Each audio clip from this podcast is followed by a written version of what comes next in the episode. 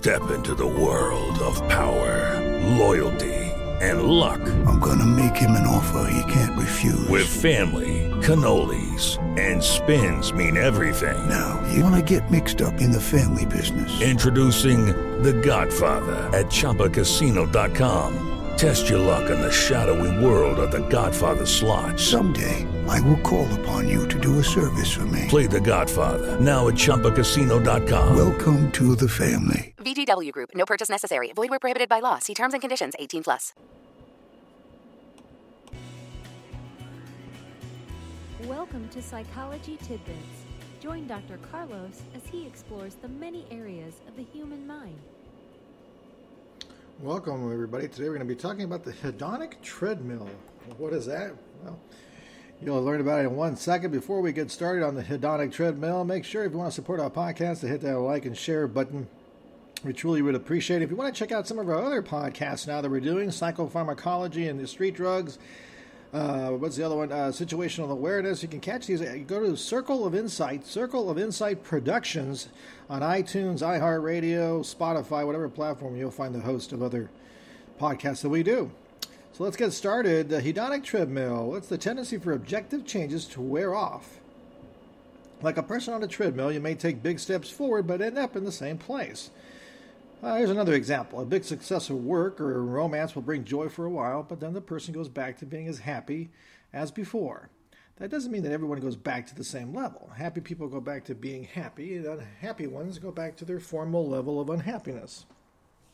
We tend to have a baseline of happiness or unhappiness that we always regress back to, or you can use the concept in business, regression to the mean.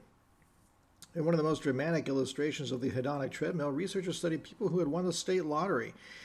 These are people who gained hundreds of thousands of dollars.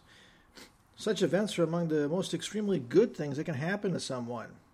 At first, of course, the lottery winners were very happy, whereas a year afterward, though, however, the effects had largely had largely worn off. Winning the lottery was wonderful, but the winners seemed to have lost their ability to appreciate everyday pleasures such as friendly conversations or a sunset. In addition, sudden wealth brought a number of problems. Annoying relatives came out of the woodwork, tax problems brought new headaches, and the like. In general, a year after the big event, the differences in happiness were not very noticeable.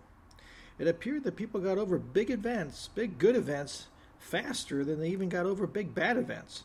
People did not recover emotionally as fast or as thoroughly as they got over the joy of winning the state lottery.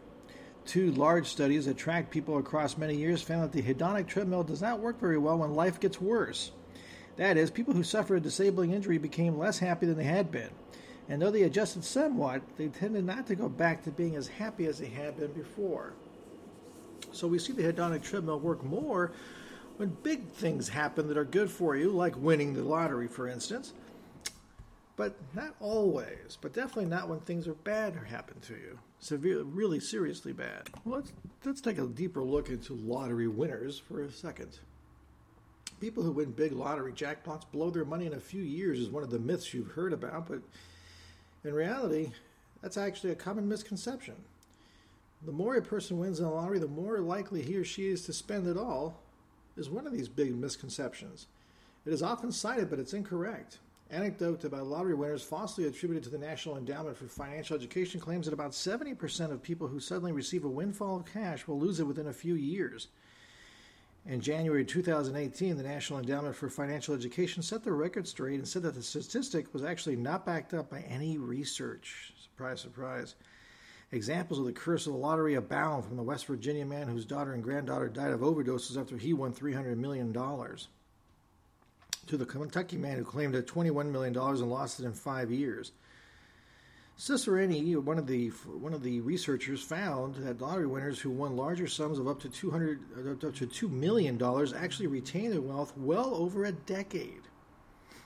They saw that people who won large sums of money were still wealthier ten years after the fact compared to people who won small sums.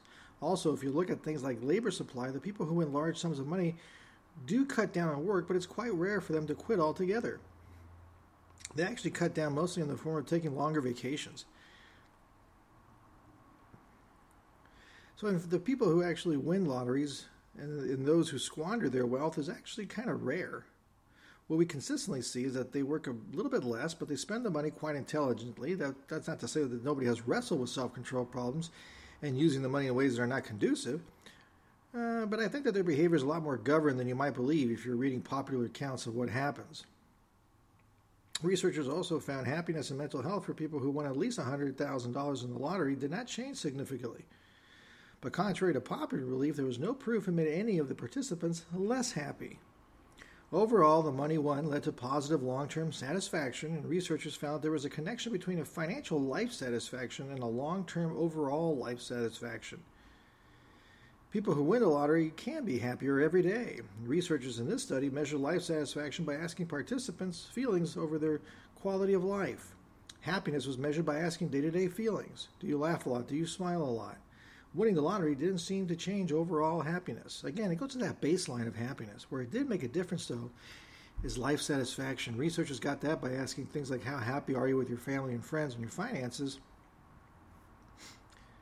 And this is where they saw they saw the strongest effect of lottery wealth. Um, they also asked about the happiness, uh, about their happiness, and for happiness, we found there's no strong evidence that lottery winners are happier in the long run, but there is strong evidence that they're more satisfied with their lives in the long run. So they may not necessarily be happier than they originally started, but maybe they were already a happy person to begin with, but they are definitely more satisfied in their life, and I'd venture to say probably more secure. For the fact being, being financially independent, hopefully, if they've been wise, done wisely with their money, it also depends on how much they've won. Those are all key factors. That's it for today. With the Lucky Land Slots, you can get lucky just about anywhere. This is your captain speaking. Uh, we've got clear runway and the weather's fine, but we're just going to circle up here a while and uh, get lucky. No, no, nothing like that. It's just these cash prizes add up quick. So I suggest you sit back, keep your tray table upright, and start getting lucky. Play for free at Lucky Land Slots dot com. Are you feeling lucky? No purchase necessary. Void where prohibited by law. eighteen plus terms and conditions apply. See website for details.